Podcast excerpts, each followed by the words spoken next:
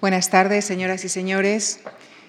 Muchísimas gracias por acompañarnos también esta tarde en la clausura de nuestro ciclo titulado Cerámica Antigua de Tres Continentes. Y esta tarde les invitamos a acercarnos a los alfareros de la América precolombina de la mano de Miguel Rivera Dorado, arqueólogo y catedrático de Arqueología Americana de la Universidad Complutense de Madrid. Ha sido director de la Misión Arqueológica Española en México y durante más de 25 años ha investigado y excavado en numerosos países latinoamericanos como Perú, Ecuador y Guatemala, entre otros. Es autor de un gran número de artículos científicos y de una veintena de libros, entre los que se encuentran, entre otros, Laberintos de la Antigüedad, El pensamiento religioso de los antiguos mayas o Dragones y dioses. Ha escrito además una tetralogía de novela histórica publicada por Alianza y el, el, título más reciente de, este, de esta tetralogía se titula El lugar de la quietud. Es también autor de la edición crítica de Popol Vuh, la obra épica y mitológica de los mayas. Con nuestro agradecimiento a ustedes por su presencia y al profesor Miguel Rivera Dorado por haber aceptado nuevamente nuestra invitación, les dejo con él en la conferencia que ha titulado La cerámica precolombina, fantasía, arte y misterio. Muchísimas gracias.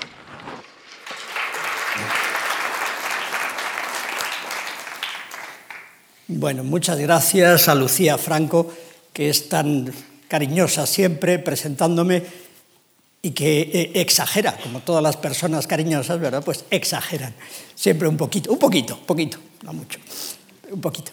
Bueno, eh, hoy les voy a hablar a ustedes de algo que me, que me atañe mucho, que es la cerámica. Me atañe mucho porque yo soy arqueólogo. ¿Y qué sería de los arqueólogos sin la cerámica? La cerámica, que es uno de los inventos más antiguos que han hecho los seres humanos, la cerámica facilita a los arqueólogos eh, fechas, horizontes, influencias, comercio, movimientos de pueblos. En fin, la cerámica te da una cantidad tal de información que, eh, bueno, pues muchos informes arqueológicos son realmente informes sobre la cerámica de esos pueblos o de esas culturas o de esas civilizaciones. Pero Hoy yo voy a dejar de lado la información arqueológica y no les voy a decir a ustedes muchas cosas de la información arqueológica y si es posible a lo mejor nada. Me voy a fijar sobre todo en la pasión por la forma, es decir, la fantasía, los símbolos, las ideas y el arte y la belleza. Y la belleza, porque como he escrito aquí, ¿verdad? No me gusta Ah, no me gusta escribir cosas en las pantallas cuando doy conferencias, pero, pero esto sí, lo he escrito porque de pronto se me ocurrió. Digo, pues en vez de decirlo, lo voy a escribir. Es decir, el, el maravilloso y excelso arte de los alfareros precolombinos con unos medios muy limitados, pues efectivamente resiste el parangón con Grecia o con otras culturas de la antigüedad a las que siempre asociamos a bellos objetos cerámicos, como China, por ejemplo, ¿verdad? o Japón, etc. De manera que, voy eh, a, entrar en materia mostrándoles a ustedes el terreno de nuestra indagación esta tarde. América del Norte y América del Sur.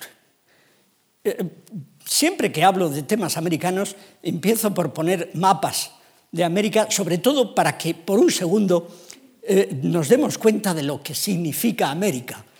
Porque yo creo que hablamos de América siempre con una, eh, una cierta ligereza.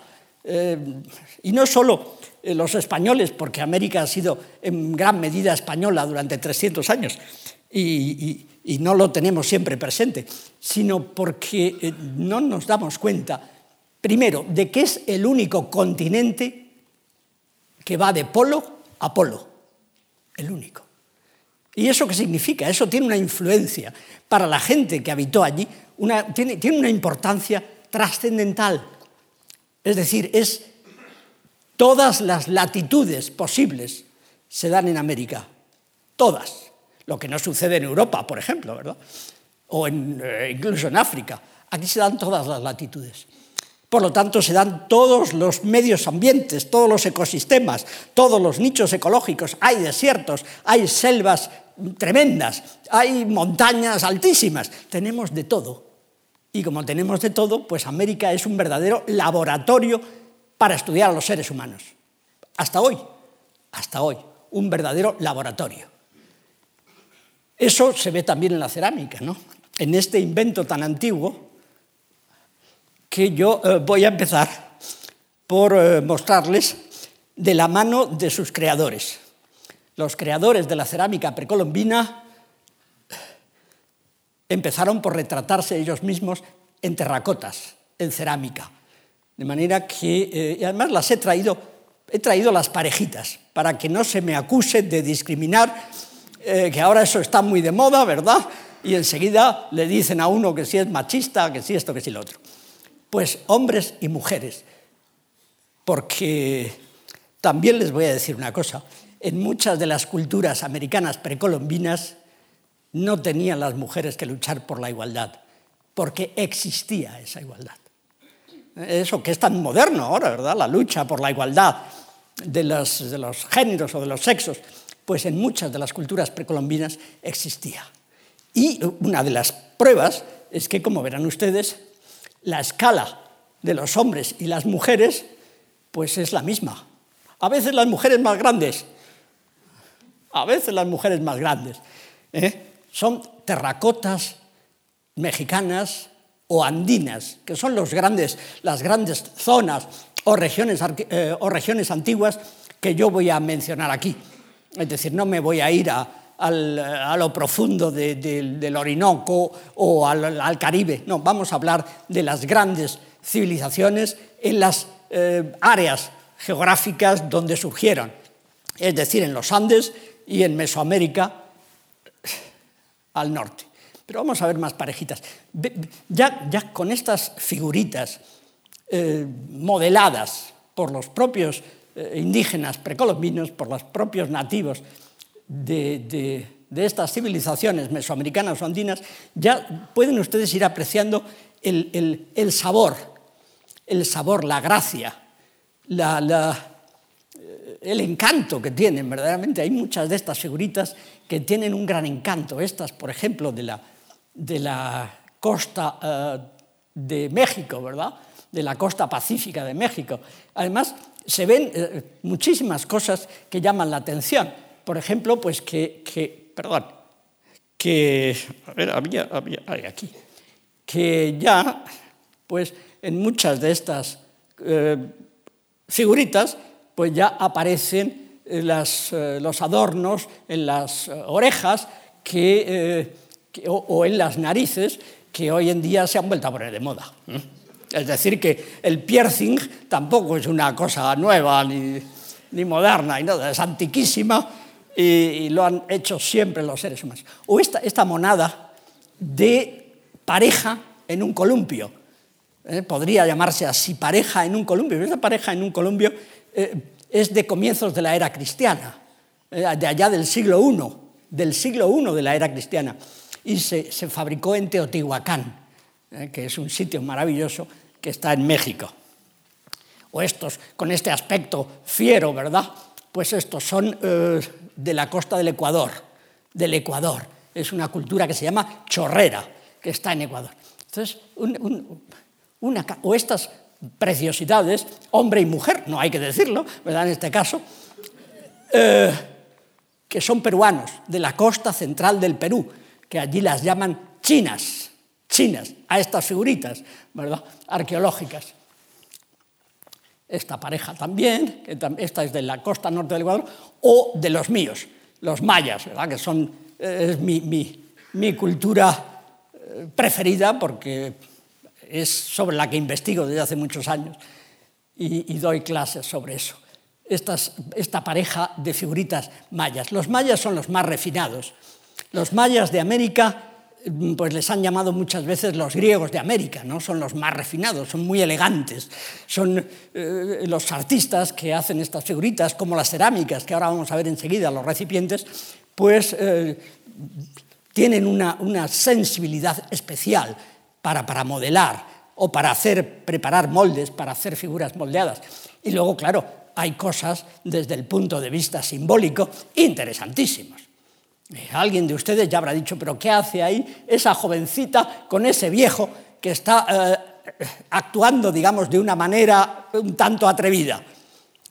Pues es parte del mito de la doncella y la tierra. La doncella y la tierra. Es decir, no, no puedo, eh, nos llevaría muchísimo tiempo, no puedo ahora contarles a ustedes los mitos que los mayas o cualquier otro de los pueblos precolombinos llevaron a la cerámica, que pintaron la cerámica, que modelaron las figuras, eh, pero este es uno de los más interesantes, que aquí está también, el viejo y la doncella. La doncella es la luna, eso sí se lo puedo decir a ustedes. La doncella es la luna y el viejo pues es el viejo del interior de la Tierra. Cuando la luna se oculta en el interior de la Tierra, entonces el viejo de la Tierra, el Dios del interior de la Tierra, pues la corteja, digámoslo así. Pero la luna se escapa y eso da lugar a muchísimas aventuras. Bueno, eh, esta es una prueba más. Eh, no hay no hay ninguna zoofilia aquí de ninguna clase. Lo que hay es la luna, es decir, la doncella, y el conejo. El conejo es el animal de la luna. Eh, dicen las leyendas mesoamericanas, las leyendas mayas, que, y las aztecas igualmente, ¿verdad? Tradicionales, que para apagar la gran luz de la luna, que era como la del sol, y por lo tanto no se podía distinguir del sol, para apagarla, uno de los dioses creadores agarró una liebre que pasaba por allí y la tiró a la luna. Y se quedó grabada, ¿eh? pegada, plasmada en la superficie de la luna que se apagó de inmediato.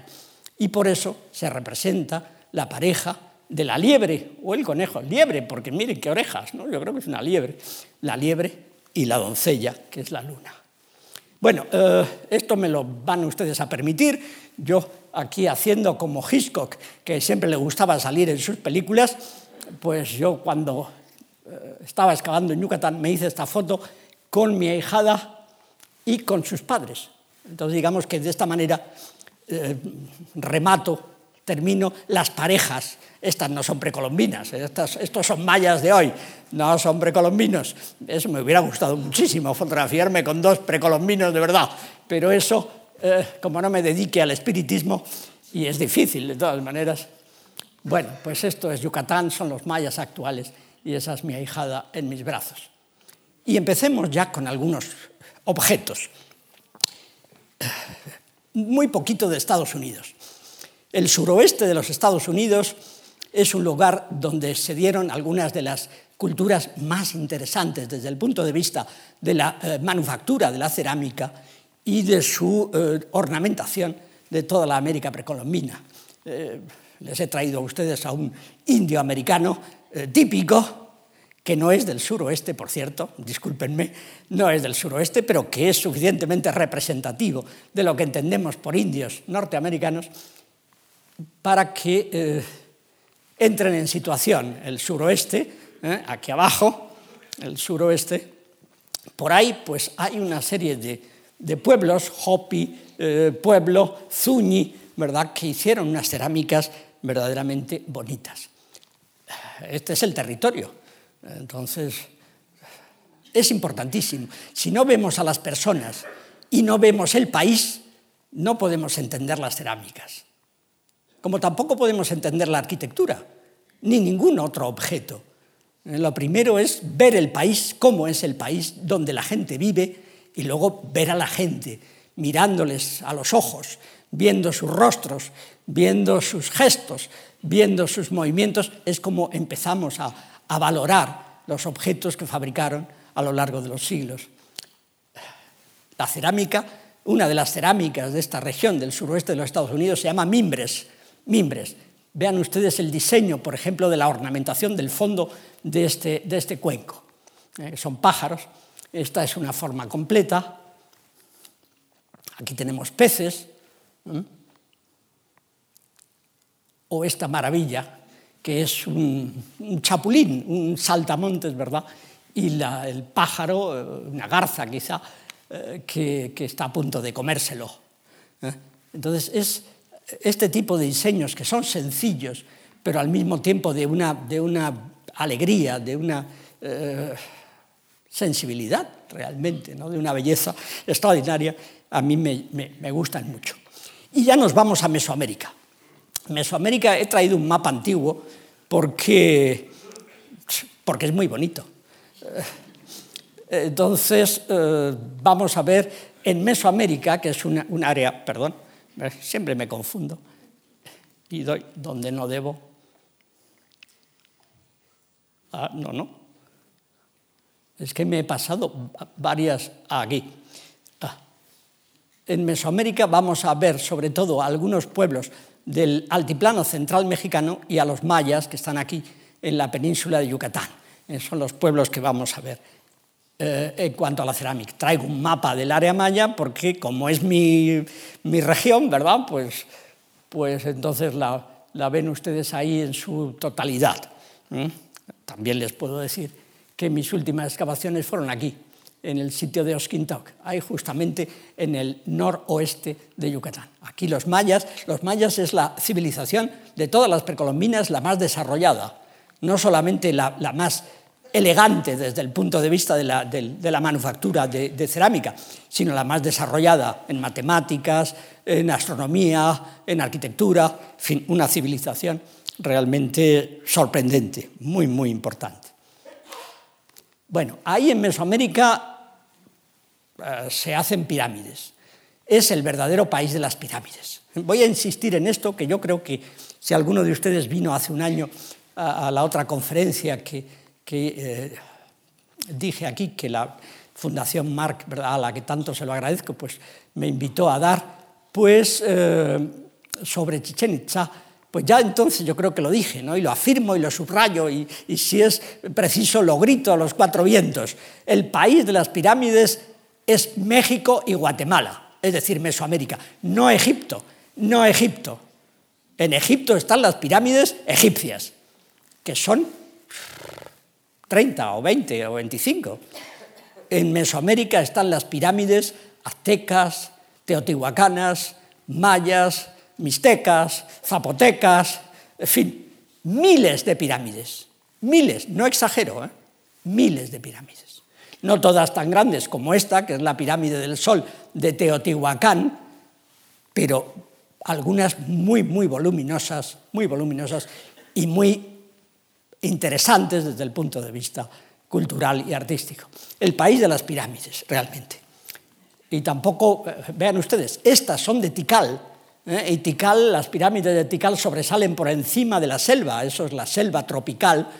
En Guatemala, en el Petén guatemalteco, en el departamento del Petén, las, cresterías, que así se llaman, así se, perdón, así se llaman eh, estas cosas de arriba, que las rematan, ¿verdad? Esas cresterías de las pirámides, pues salen por encima. Eso significa que si la selva tiene 30 o 40 metros de altura en algunos lugares, algunos árboles, pues que las pirámides tienen 50, o tienen 55, o tienen 60 metros de altura. Hay alguna pirámide, ya que hablamos de pirámides, como esta, que es el templo 4 de Tikal, que eh, es más de un millón de metros cúbicos de materiales empleados en la construcción. ¿Eh? Entonces, si esto no plantea todos los problemas logísticos, sociológicos y políticos que plantean las pirámides de Egipto, las grandes pirámides de Giza, pues, pues es lo mismo, es que es lo mismo. Solo que aquí pues, no es más que una ciudad y hay centenares de ciudades en el área maya con, pirámides, en toda Mesoamérica, por supuesto, como les digo. Bueno, algunos, eh, algunas personas mesoamericanas, algunas personas mesoamericanas eh, músicos, un vendedor de periódicos, en una foto antigua, y esta foto que me gusta tanto de eh, dos mayas, dos mayas actuales, la abuela y la niña. O este, este grupo, no me digan ustedes que no es una preciosidad, estos son mayas lacandones, mayas lacandones que viven en la selva de Chiapas. ¿eh? Todos ellos con esos llevan esos vestidos hasta el día de hoy, esos vestidos y esas, esas melenas. Bueno, pues estas gentes mesoamericanas hacen este tipo de cerámicas. Esta es una cerámica mixteca, eh, cerámicas con patas, cerámicas globulares, cerámicas de cuerpo globular, de eh, cuello y luego de patas. Hacen estas y otras muchísimas formas. ¿eh? Solo he seleccionado unas poquitas porque si no, pues no, no, no podríamos avanzar. pero hay una cosa en el centro de México, donde están aquí los mixtecos, hay una cosa que sí vale la pena eh, reseñar, y es que hay lugares dentro de Mesoamérica donde la ornamentación de las vasijas, la ornamentación de las cerámicas, es mucho más abstracta, más abstracta, más simbólica, donde eh, eh, los que nos dedicamos a estas cosas pues nos rompemos la cabeza tratando de saber qué quisieron decir aquí los que hicieron esta cerámica. No sé si alguno de ustedes ve hay algo realmente en esa representación. Si se mira con cierta atención, pues se ve un ojo, se ve una boca y se ven unos dientes. Es una suerte de dragón, es una, especie de, dragón mitológico, ¿verdad? que es relativamente frecuente en las representaciones del centro de México. Eh, a veces se le ha llamado Quetzalcoatl, ¿eh? la serpiente con plumas. Tiene otros nombres también. Bueno, y eh, las, cerámicas con patas, así, con patas que llamamos patas losa, como esta, ¿verdad? aquí acompañada por un opossum, por una zarigüeya, que es uno de los animales también muy importantes en los mitos mesoamericanos, estas eh, cerámicas, como les digo, sobre todo si son negras o marrón oscuro, pues suelen ser teotihuacanas o de influencia de Teotihuacán. Teotihuacán, cuya pirámide del Sol hemos visto eh, hace un minuto, eh, fue un imperio, un enorme imperio, político, económico principalmente y hasta militar en alguna medida. Fue el imperio más importante de Mesoamérica entre el siglo I y el siglo VIII de nuestra era. Bueno, pues esta es la cerámica típicamente teotihuacana. No, esta no está hecha en Teotihuacán pero es de clara influencia teotihuacana. Y de Teotihuacán también pues son estos braseros. Este es un brasero para, para quemar el, copal, el incienso típico de Mesoamérica, ¿verdad? Que suele estar rematado con figuras de, dioses, símbolos de agua o, de fuego, etc. Y a veces, pues estas caras tan, formidables. Esta es la cara de una divinidad de la lluvia que estaba en uno de estos braseros. Otras veces las formas son mucho más simples.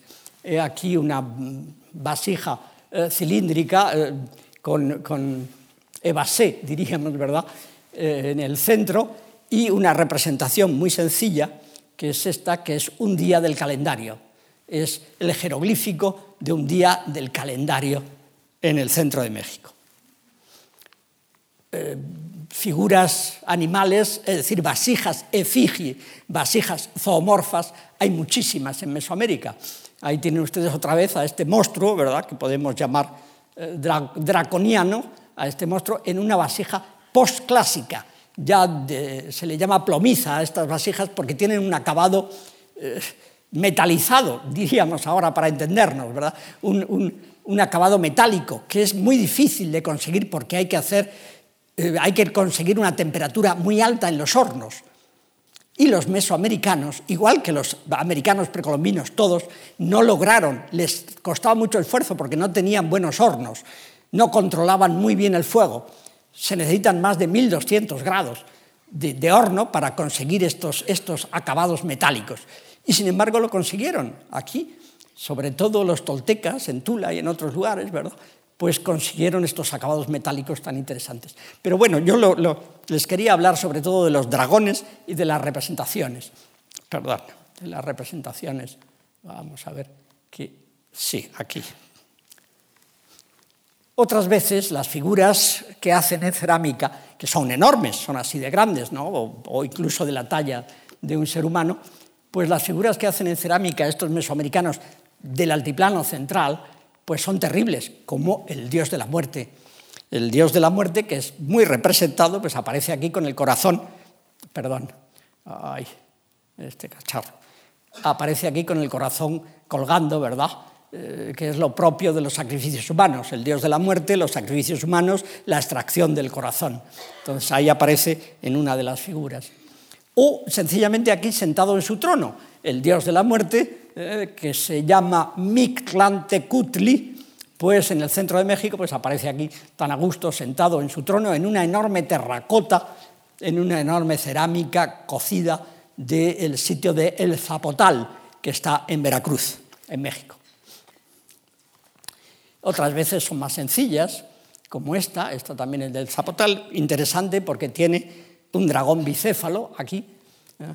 un dragón bicéfalo que es una representación del cielo en el, tocado, lo cual ya nos indica que es un personaje de altísimo rango, parece una mujer de, la corte, una mujer real, ¿verdad? O, otras veces las figuritas son tan simpáticas como estas. Estas son las famosas caritas sonrientes del centro de Veracruz, ¿eh? en Mesoamérica, que se llaman así, obviamente, porque todas las figuras que conocemos, todas las piezas que se han encontrado, todas sonríen, todas sonríen. Y eso es un misterio de la arqueología. ¿eh? Yo ya he visto bastante tinta correr tratando de explicar por qué, por qué sonríen. ¿Por qué? Hay centenares de caritas sonrientes, de figuritas sonrientes en los sitios arqueológicos, en las culturas arqueológicas de Veracruz. ¿Por qué sonríen? Porque en, la Mesoamérica antigua, en México antiguo, diríamos, ¿verdad? Guatemala, no había muchos motivos para sonreír. Eran, eran sociedades bastante dramáticas, mucho más en México, donde la muerte, es, como han visto ustedes, la muerte está siempre presente, hay sacrificios humanos masivos, la guerra es el, pan nuestro de cada día. Entonces, ¿por qué sonríen? ¿A quién se le ocurrió el hacer este tipo de figuritas sonrientes, que ya digo, no son piezas únicas, hay muchísimas en todo Veracruz o eh, estas figuras de la costa del Pacífico de México, donde eh, el, ser humano y el animal pues, van juntos. O es un animal con una máscara humana, o es un ser humano con cuerpo de animal. estos seres híbridos tan interesantes siempre, ¿verdad?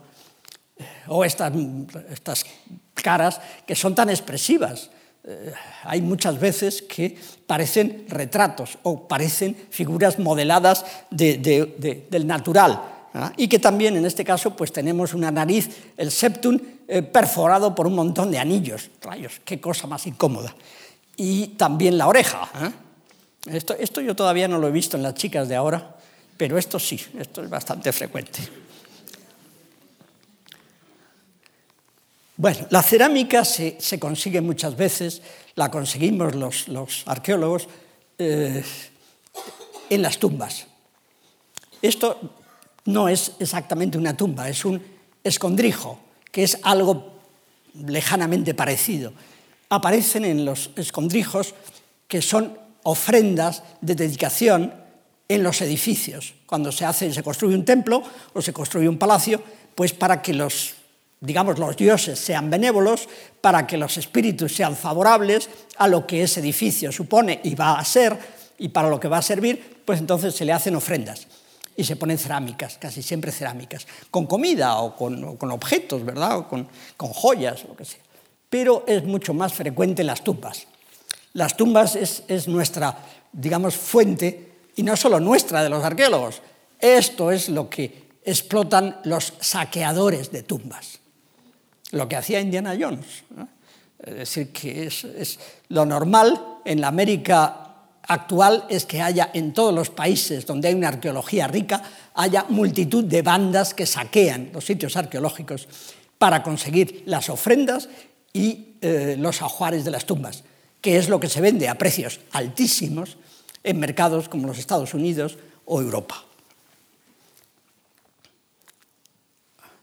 También podemos mm, suponer, porque no está tan claro, pero podemos suponer, esta es, una suposición de un artista eh, actual, eh, cómo se usaban las cerámicas en las cortes. Este es un señor que está sentado en su trono, ¿verdad? Con unos eh, lugartenientes y tiene ante él pues un pebetero y varias cerámicas, sobre todo con comida, con cosas de comer ricas, con frutas, con, tamales, ¿verdad? Que es, una cosa muy frecuente hasta el día de hoy en Mesoamérica, eh, con maíz, etc. O podemos ver cerámicas representadas en pinturas murales. Esta es una pintura mural, curiosamente, de una pirámide que luego fue cubierta por otra pirámide y por eso se han conservado muy bien las pinturas murales, porque han estado escondidas, han estado metidas debajo de otra pirámide, en la ciudad de Calakmul, que es un sitio en México, ¿verdad?, muy importante. Entonces, vean ustedes, aquí cerámicas, aquí cerámica, aquí cerámica y aquí cerámica. Eh, y aquí también cerámicas. Estas, eh, estas personas de este sitio de Calakmul, en el estado mexicano de Campeche, pues eh, están en un guateque. Esto es una fiesta, es una fiesta, están bebiendo, se están emborrachando. Se les llama, de hecho, en algunos libros, se les llama los bebedores de Calakmul, están bebiendo. Y es importantísimo, incluso desde el punto de vista sociológico, porque hay una mujer que lleva un vestido transparente, por cierto, ¿verdad? Aquí no se ve muy bien con la foto tan grande, lleva un vestido transparente y hay una mujer que está eh, ayudando a bajar de una porteadora, a bajar una vasija grande donde está la bebida fermentada que luego están consumiendo estas personas. En este caso, pues sí vemos una cierta, cierta diferencia. Las mujeres sirven y los hombres consumen el alcohol probablemente es un rito ¿eh? religioso. Eh, lo de, como ustedes pueden suponer, lo de Guateque lo he dicho en broma. Eh, no, se suelen representar fiestas porque sí. Se representan fiestas que tienen carácter religioso o que tienen carácter ceremonial en, de, alguna, forma. Esta es una mujer maya en una preciosa figurita de la isla de Jaina frente a Campeche, precisamente en la península de Yucatán, que a mí siempre me ha gustado mucho porque está en actitud de orar y porque además tiene un tocado que es una preciosidad. Es decir, si eh, alguna de las señoras aquí presentes o alguno de los caballeros está interesado por las peluquerías antiguas, por las peluquerías tradicionales, por los peinados, por los tocados, por cómo iban aquellas mujeres de hace 100 años, pues esto es mucho más de hace 100 años y es un catálogo de peinados los peinados de las mujeres mayas, es un catálogo grandísimo. ¿eh? Yo les sugiero que, vean ustedes en algún libro sobre arte maya la enorme cantidad de peinados imaginativos.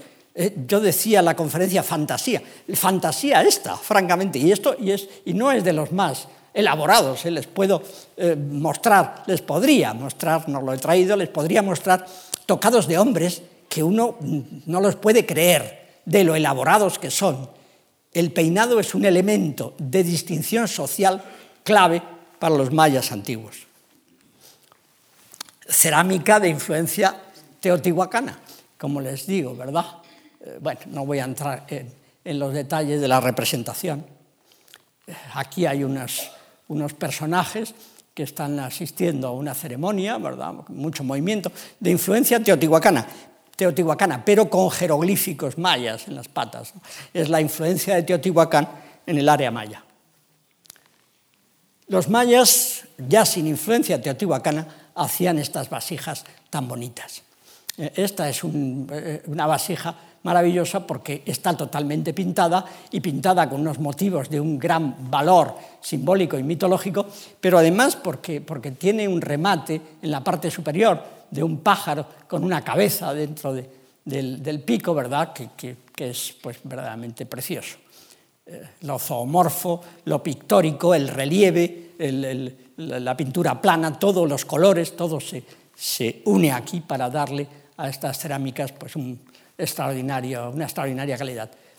Esta es una foto que les traigo para que vean la técnica muy frecuente en, en el área maya y en otras áreas de Mesoamérica la técnica del eh, estucado. Las vasijas se estucan y después es el estuco el que se pinta. Es, decir, se, pintan las vasijas como si fueran pinturas murales, como si fueran murales en los edificios con las paredes estucadas, ¿verdad? Exactamente así. Y, claro, el, deterioro es muchas veces mayor, lógicamente, por, emplear esa técnica. O aquí una divinidad también en, la vasija y la tapa, aquella tapa y, el interior del recipiente. Otras veces son recipientes cilíndricos, donde los mayas ahí pues pintan historias, pintan fábulas, pintan historias, pintan a sus dioses, pintan mitos, o a veces pura geometría, o a veces inscripciones jeroglíficas. Este es un dios que está fumándose un cigarrito. Y esto es importante porque el tabaco, que nosotros asociamos con el vicio y con eh, los problemas de pulmones, pues el tabaco era en la antigua Mesoamérica uno de los elementos clave en las ceremonias religiosas. Y para que se vea lo importante que era el tabaco, que, los españoles trajeron de allí, es decir, este es un, vicio que empezó con los españoles en el siglo XVI. ¿eh? Antes nadie fumaba, en la época de los reyes católicos no fumaba nadie, pero después sí, en el siglo XVI los españoles trajeron el tabaco y enseguida pues se adaptó. Pero eh, para que vean ustedes este, esta divinidad, este Dios, que es un Dios del inframundo muy importante, este, pues este Dios está fumando el cigarrillo, para que se vea lo importante que es. Lleva una, una capa de jaguar, de piel de jaguar, muy bonita. Eh, otras veces las cerámicas, en vez de pintadas, pues tienen, están, están, trabajadas en relieve o, o, excisiones o incisiones, ¿verdad? Este es un, solamente un jeroglífico, un nombre. Eh, aquí en el cuerpo de la vasija, otras veces pues es con fondo negro y aquí están los dioses reunidos en este vaso maravilloso en el momento de la creación del mundo.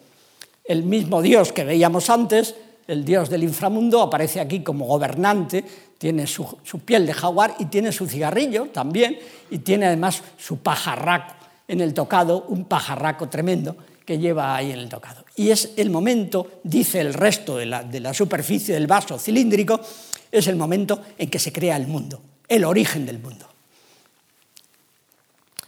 A veces hay un dragón, aquí ven ustedes la cabeza del dragón, a veces el vaso es cuadrado, es, en vez de ser cilíndrico, y hay también representación de dioses aquí, y este que es para mí la perla, la joya de la corona de la cerámica maya, este con una finura, un pincel finísimo, el artista que no podía repetir, había que hacerlo de una vez, ¿verdad? Como, como si hubiera sido un gran pintor del Renacimiento, pues este artista pintó aquí a ese dios del inframundo tan importante con su pajarraco, lo pintó aquí, pero rodeado de doncellas, de mujeres bellísimas y jóvenes que están cuidándole, están cuidándole. Era la, la joven que veíamos antes, ¿verdad? Pues ahora son varias aquí y, le están poniendo joyas en las muñecas y esta otra está mirando para atrás y luego hay más por el, resto de la vasija. Pero el detalle simpático es que aquí abajo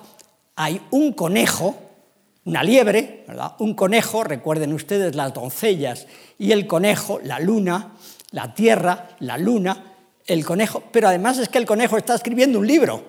Esto que tienen ustedes aquí es un libro, un libro maya, un libro de los que llamamos ahora códices. Es un libro. Y como si fuera un cronista, ¿verdad? Como si fuera el escriba que anota lo que está pasando ahí arriba en esa escena, pues el, el, conejo pues está escribiendo. Imagínense ustedes cómo me hubiera gustado a mí que Lewis Carroll, cuando escribió Alicia, ¿verdad? En el País de las Maravillas, hubiera visto este paso. ¿no? Se hubiera inspirado a lo mejor para el famoso conejo que llevaba aquel reloj tan grande, ¿verdad? Y que iba diciendo, no ves, no ves, ya son más de las tres. Bueno, otros vasos con incisiones, todos estos son vasos mayas, otra divinidad muy importante en su trono, un trono celestial. Vean ustedes el dragón de dos cabezas en el asiento, el dragón de dos cabezas en el asiento sobre el cual está esta divinidad. Otras veces, esta es otra maravilla de cerámica maya, eh, es un personaje que está mirando hacia atrás y casi cayendo, sentado aquí arriba, ¿verdad? En una escena de cuerdas. Hay una serie de cuerdas que une a diversos personajes. no me digan ustedes que no resiste perfectamente esta ornamentación el parangón con las cerámicas griegas pintadas, ¿verdad? Las de fondo negro o las de fondo eh, rojo. Otras veces son jeroglíficos. Este es, un, vaso precioso con una ilustración de flores de lis y eh, una inscripción jeroglífica. Va por el borde, como en casi todos los vasos, y luego aquí la inscripción jeroglífica con el mensaje. Si, si desarrollamos los temas que aparecen en las paredes de la cerámica, si los desarrollamos como han hecho fotógrafos norteamericanos, entonces tendremos escenas como estas.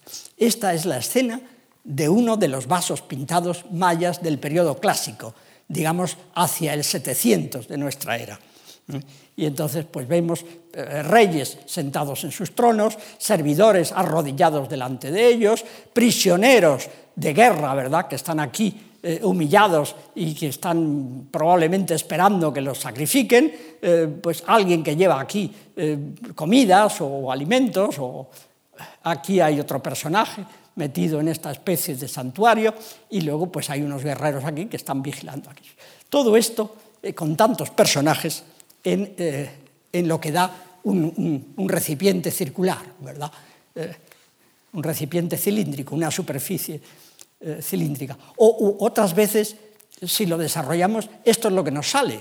¿Qué nos sale? Pues unos monos saltando. A mí me parece de un maravilloso buen gusto que a un artista se le ocurra representar a los monos, a los monos aulladores, o estos monos araña del Petén de Guatemala, de las selvas guatemaltecas, representarlos mientras están saltando y moviéndose y cogiendo aquí, cogiendo frutos, etc. O otras veces es claramente una escena del mito más importante. El mito más importante de los mayas es el Popol Vuh, el Popol Vuh. Es el mito sobre cosmogónico, sobre el origen del mundo y de la vida Así lo he titulado yo en mi edición de, hace dos años o tres. Bueno, pues este es un, eh, episodio del Popol Vuh. Aquí está Hunahpu a punto de matar a Bukukakix. ¿eh? Y lo han representado en estas cerámicas de influencia teotihuacana. Es decir, que es una cerámica del siglo VI, probablemente, o incluso antes. Y nos vamos ya, nos vamos a, Perú.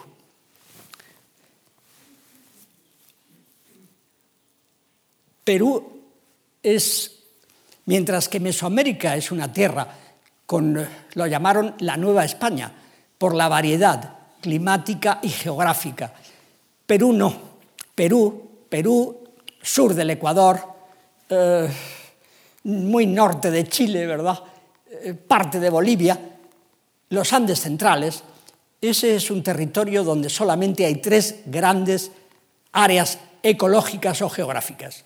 La selva, la sierra y la costa, nada más. No es como en Mesoamérica, donde hay, hay, de todo también, montañas, climas fríos, climas cálidos, eh, selvas, desiertos. En Mesoamérica hay un poco de todo. En los Andes no. En los Andes centrales está la selva, la costa y la sierra. Y lo que tenemos aquí entonces son, eh, por decirlo de alguna manera, áreas de acceso restringido. Mientras que en Mesoamérica todos los pueblos estaban siempre en contacto unos con otros, los veracruzanos con los, eh, teotihuacanos, los teotihuacanos con los mayas, los mayas con los zapotecas, los zapotecas con los mixtecas. Y luego finalmente con los aztecas, por supuesto, en el momento eh, postrero, digamos. Aquí no, en los Andes centrales son áreas de acceso restringido. Es muy complicado que alguien de la costa suba a la sierra, muy complicado. Yo siempre cuento, porque me parece que lo estoy viviendo y hace ya tantos años de eso, ay, pues siempre cuento la primera vez que yo volé desde la costa, desde Lima, a Cuzco, que es la capital de la sierra, ¿verdad? El, avión, que era un avión eh, de a reacción de tres motores, ¿verdad? Eh, de una compañía peruana que se llamaba Fawcett, pues aquel avión hizo así, despegó del aeropuerto y antes casi de haberse levantado sobre la, pista, se puso totalmente, totalmente vertical, totalmente vertical y subió así, así. Y, nos quedamos, los que lo hacíamos el viaje por primera vez, nos quedamos, pero asombrados, ¿verdad? Cuando no, aterrados. Y es porque la, costa del Perú tiene unos 50 kilómetros o 60. Y de pronto el, tremendo, el tremendo farallón andino se sube a 4.000 metros. 4.000, 3.500, 5.000. Cuzco está a 3.500 metros. Entonces, claro, los aviones, para no darse contra ese tremendo acantilado, ese farallón que son los Andes, pues se tienen que poner así. Pero cuando va uno en un avión a reacción, ¿verdad? Pequeñito, manejable, pues le pone a uno el estómago en, la garganta. Cuzco, ven ustedes, Cuzco está aquí, ¿verdad? Cuzco está aquí. Entonces, pues se viaja desde Lima a Cuzco, ¿verdad? subiendo por aquí y llegando a Cuzco. Es un país maravilloso. Arqueológicamente, y, voy a decirlo porque creo que vale la pena que ustedes también lo vean así, lo piensen un instante, arqueológicamente solo tiene un gran defecto Perú. El Perú precolombino, ¿eh? el Perú precolombino. Siempre hablo de, lo precolombino, aunque traiga algunas imágenes de indígenas actuales. Solo tiene un gran defecto el Perú precolombino, y es que las civilizaciones que hubo allí, ninguna supo escribir. Eran civilizaciones ágrafas. Ninguna escribió. Lo cual, ya digo, vale la pena que ustedes mediten un instante sobre eso. ¿Por qué civilizaciones tan poderosas, tan fuertes, tan extraordinarias como los incas, el mayor imperio que nunca hubo en la América precolombina, un imperio más grande que el de, Roma, un imperio tremendo? ¿Por qué los incas no escribieron? ¿Por qué no escribieron los mochicas, que crearon un arte eh, impresionante eh? y, una cerámica bellísima, que ahora veremos? ¿Por qué no escribieron los mochicas? Nadie escribió en los Andes centrales, mientras que en Mesoamérica sí. En Mesoamérica muchas culturas tuvieron una escritura, digamos, semidesarrollada, y los mayas una escritura como la egipcia, totalmente desarrollada. ¿Por qué los Andes no? ¿Por qué los Andes no? Pero bueno, este es uno de los enigmas. Lo, hermoso de la arqueología americana es que está todavía hoy llena de enigmas por resolver. ¿Por qué no tuvieron rueda? ¿Por qué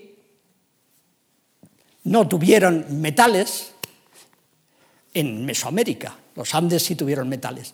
¿Por qué en Mesoamérica no se importaron metales y allí no había de otros sitios?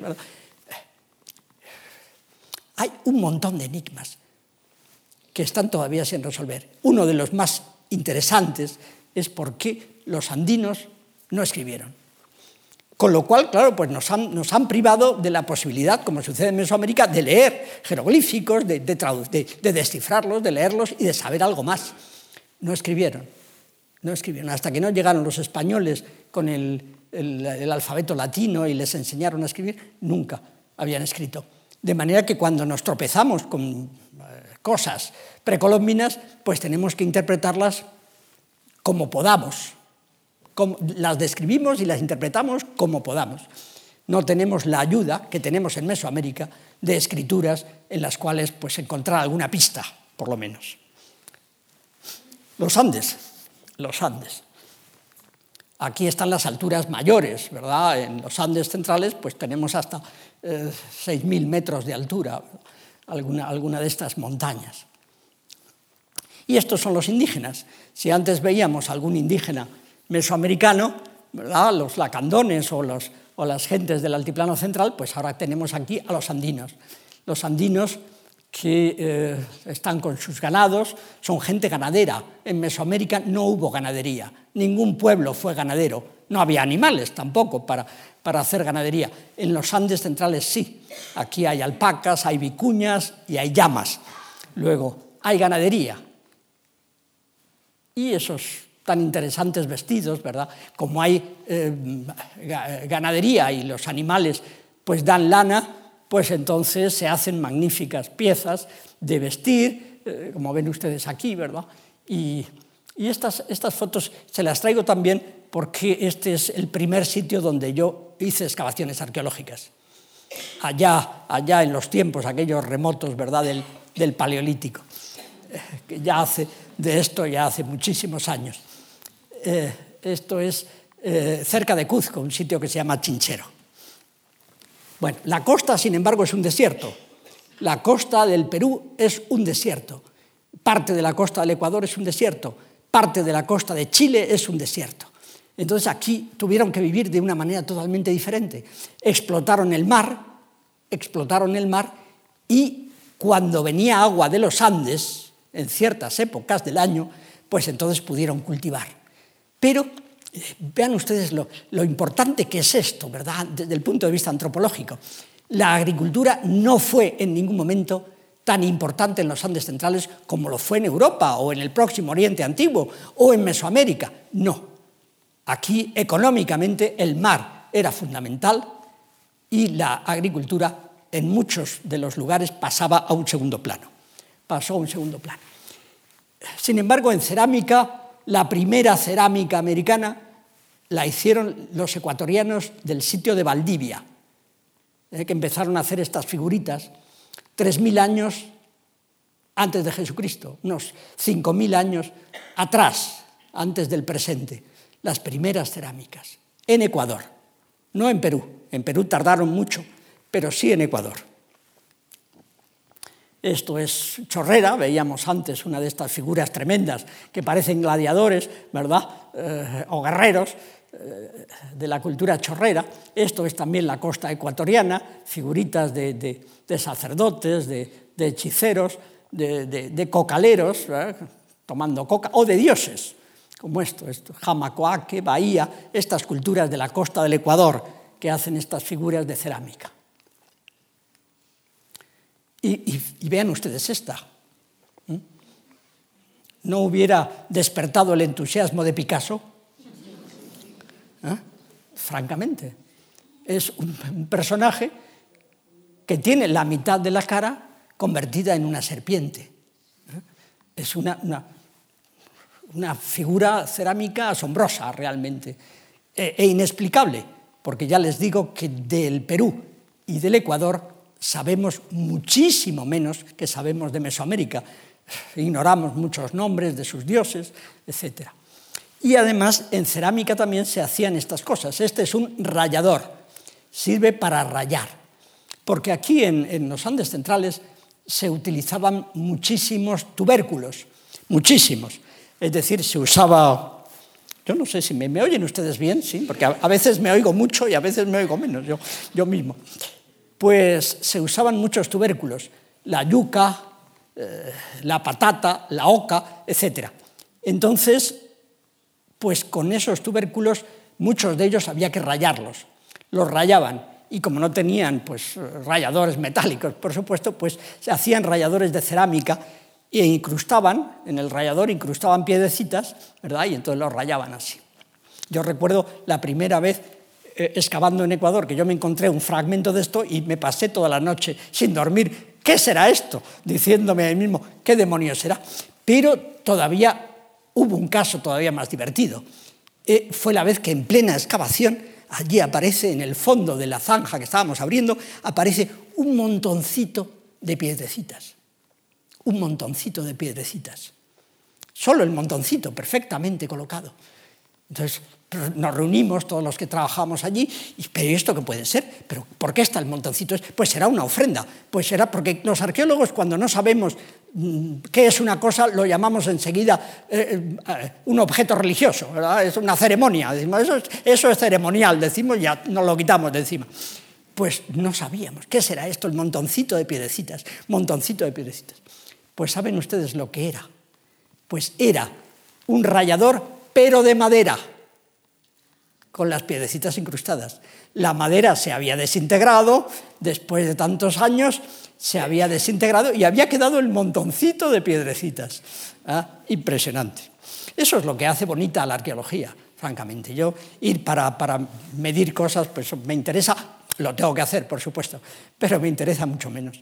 Lo que me interesa son los problemas, eh, los misterios, la, fantasía.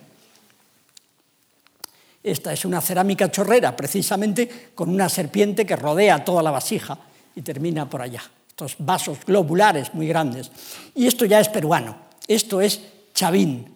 Los peruanos, pues, eh, introdujeron en las cerámicas, en, los recipientes, un, un elemento que es bien bonito que estaba apuntado en Mesoamérica, a veces parece que apuntaba, pero son los peruanos los que lo crearon y lo desarrollaron. El asa estribo. Esto se le llama asa estribo, que es pues, pues un pitorro, es una forma de, que el líquido pues, circule por ahí.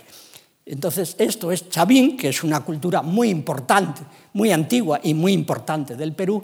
Eh, esto es también Chavín, el sitio se llama Chavín de Guantar, donde estaba el lugar central de esta cultura, Chavín de Guantar, y son las cerámicas que, ellos hacían. Aquí en Perú, eh, antes les he mostrado a ustedes unas tumbas mesoamericanas, pues veamos también un par de tumbas andinas.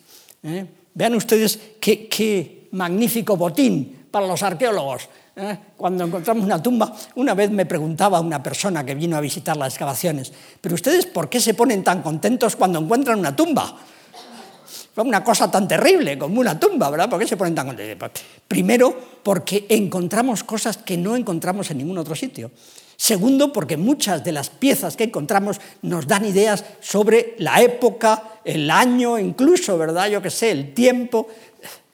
Es decir, la información que proporciona el rito fúnebre es extraordinaria, porque contrariamente a lo que hoy sucede, antiguamente la gente depositaba en las tumbas multitud de cosas que, indicaban el, rango de la persona allí enterrada, que indicaban si era eh, hombre o mujer y a qué se había dedicado, que indicaba si venía de fuera o había nacido allí. Es decir, tanta información, aparte, claro, de las maravillas de, de, cerámicas que encontramos en las tumbas y, como les digo, es lo que buscan los saqueadores. Imagínense ustedes si los saqueadores, que los hay en Perú, en la costa peruana, a montones, hubieran encontrado antes que los arqueólogos al señor de Sipán. Este es el famoso, la famosa tumba. La tumba del señor de Sipán es casi tan importante como la de Tutankamón en Egipto. Es una tumba formidable por la cantidad de objetos, objetos, objetos a veces maravillosos, la cantidad de objetos de oro, un montón de objetos de oro en la tumba del señor de Sipán, por la información que proporciona. Aquí pues encontramos de todo, personajes sacrificados. Este es el señor de Sipán, vean ustedes el oro, todo eso son hachas ceremoniales de oro, el tocado, ¿verdad? Eh, los adornos en la cara, las orejas, las orejeras, etc. Luego hay sacrificados que le acompañan, otro aquí, otro allá. Luego hay multitud de ofrendas en, los lados de la tumba.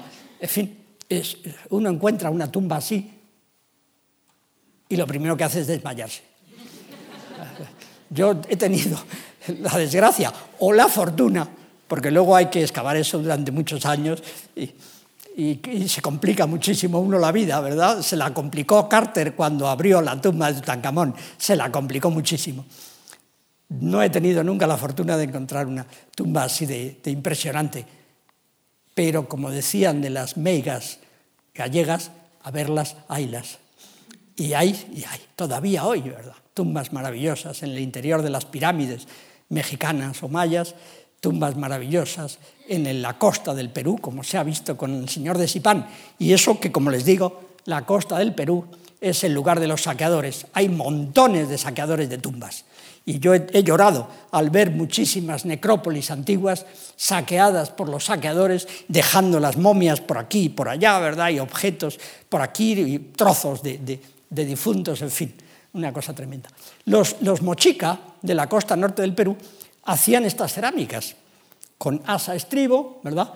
Estas cerámicas que llamamos cerámica retrato o vaso retrato, porque son realmente de un realismo extraordinario, valga la redundancia. Son realmente de un gran realismo. Entonces lo llamamos vasijas retrato. Probablemente, pues señores de la corte, ¿verdad? Mochica, a veces lo que hacen es pintarlas. Las pintan y entonces cuando pintan normalmente reproducen pues mitos, mitos, creencias, ceremonias. Eso es lo que aparece en la pintura.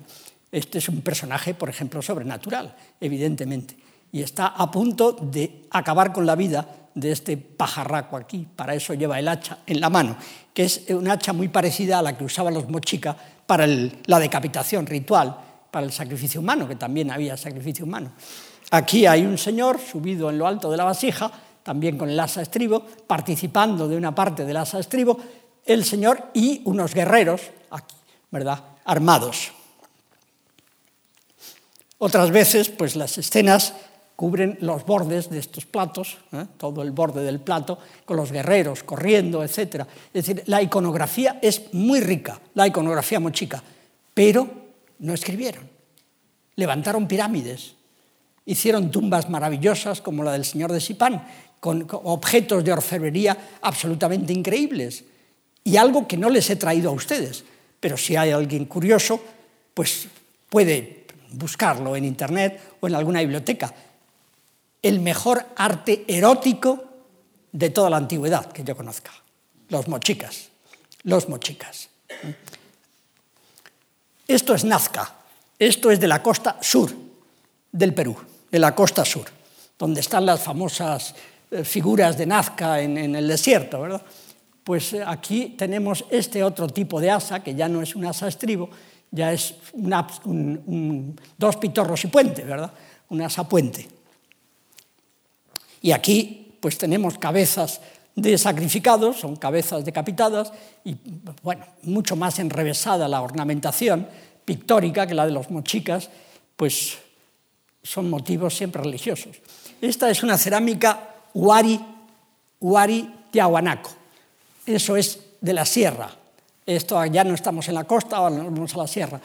Y este personaje representado aquí, tan imponente, es el mismo que las personas que vivieron y trabajaron en Tiahuanaco, en Bolivia, que es una ciudad arqueológica imponente, imponente, de piedra megalítica tremenda, ¿verdad? Llena de misterios, pues las personas que trabajaron aquí, allí, pues representaron a su dios principal en la llamada Puerta del Sol. Hay una puerta de piedra monolítica que se llama Puerta del Sol, se la ha llamado así. Pues ese personaje, que es un dios cuyo nombre conocemos por los incas, porque se lo dijeron los españoles, pues ese personaje es Viracocha, Viracocha, ¿eh? y es la divinidad representada aquí, saliendo rayos de su cabeza, exactamente lo que hay en la Puerta del Sol en el friso de la Puerta del Sol de Tiahuanaco. No confundamos Tiahuanaco con Teotihuacán, son dos cosas muy diferentes. Y esto es un aríbalo, es una forma que llamamos aríbalo incaico. Aquí ya estamos en la cultura más cercana a nosotros de las precolombinas de los Andes centrales, los incas, que son ese pueblo, ¿cómo decir?, militarista, frío, yo diría que hasta un poco triste, si me permiten la expresión, ¿verdad? Un poco triste, pero que logró conquistar un imperio gigantesco.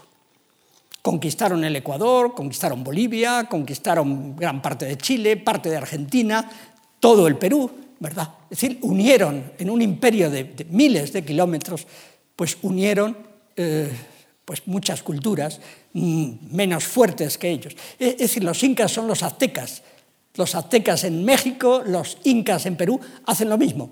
que, lo que pasa es que los aztecas no logran un imperio territorial los incas sí. Pero los incas tenían una técnica, una estrategia mucho más, eh, digamos, eficaz que la tenían los aztecas. De manera que crearon un imperio territorial imponente, gigantesco, el llamado Tahuantinsuyu. Pero los aztecas no lograron eso. Los aztecas hicieron un imperio político y en alguna medida económico, ni siquiera tan fuerte y tan grande como el de Teotihuacán, que había existido 1500 años antes. Aquí son los incas, un grupo, una banda, igual que los aztecas, una banda de, en un primer momento, de, de recién llegados, de nuevos ricos, de parvenus, que de pronto pues, conquistan un imperio formidable, construyen un imperio formidable, los incas. Y que bueno, pues le dieron muchos disgustos a los españoles, ¿eh? más, que más que Moctezuma a Hernán Cortés. y, yo creo que eh, Pizarro logró conquistar el Tahuantinsuyo porque en ese momento había dos incas que estaban peleándose entre sí por el poder. Y esa división y esas luchas internas pues facilitó mucho la conquista de Pizarro. Y bueno, y también porque el señor Pizarro tenía unos métodos, ¿verdad?, que, que hoy nos pondrían los pelos de punta. El aríbalo. La, decoración incaica es mucho más austera, mucho más austera, mucho más sobria. Es una decoración que ya no, tiene la, riqueza y la fantasía de los mochica, o no digamos ya de los mayas, ¿no? esa elegancia de los mayas, esa no, aquí es, es, un pueblo militar, es un pueblo de guerreros absolutamente militarizado.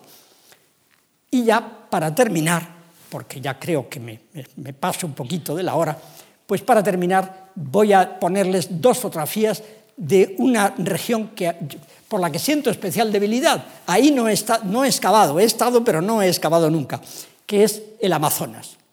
El Amazonas, que es esto que tenemos aquí una región inmensa, por otra parte, la selva amazónica, la selva amazónica, lugar de aventureros, de, buscadores de oro, ¿verdad? de, de gente eh, pues que no le teme ni al peligro y que desprecia la vida, el Amazonas. Aquí los pueblos indígenas que nunca llegaron al nivel de civilización de los mochicas o de los incas, pues aquí, sin embargo, crearon algunas cerámicas enormemente interesantes. Estos son los, un ejemplo ¿verdad? de pueblo amazónico, mucho más subdesarrollado, por supuesto, mucho más primitivo, más elemental que lo que había en el altiplano andino o en la costa. Esta es una bellísima indígena amazónica, Shipibo, ¿verdad? Y que ya nos dice un poco su, su ornamentación facial, la pintura facial ya nos dice un poco sobre las cerámicas. Son cerámicas, esta es una cerámica Shipibo, ¿eh? amazónica, son cerámicas laberínticas con ornamentación muy laberíntica, muy, ¿cómo decir? muy minuciosa, pero, pero desperdigada. Eh, parece, parece, a veces recuerda un poco la decoración árabe, eh, medieval. O esto. Este es, esto es de la desembocadura del Amazonas. Ya estamos, eh, se llama la cultura Marayó, está en la desembocadura del Amazonas unos pueblos muy interesantes, los amazónicos que hicieron cerámica. Muchos pueblos amazónicos no hicieron cerámica. Y esta es la última diapositiva.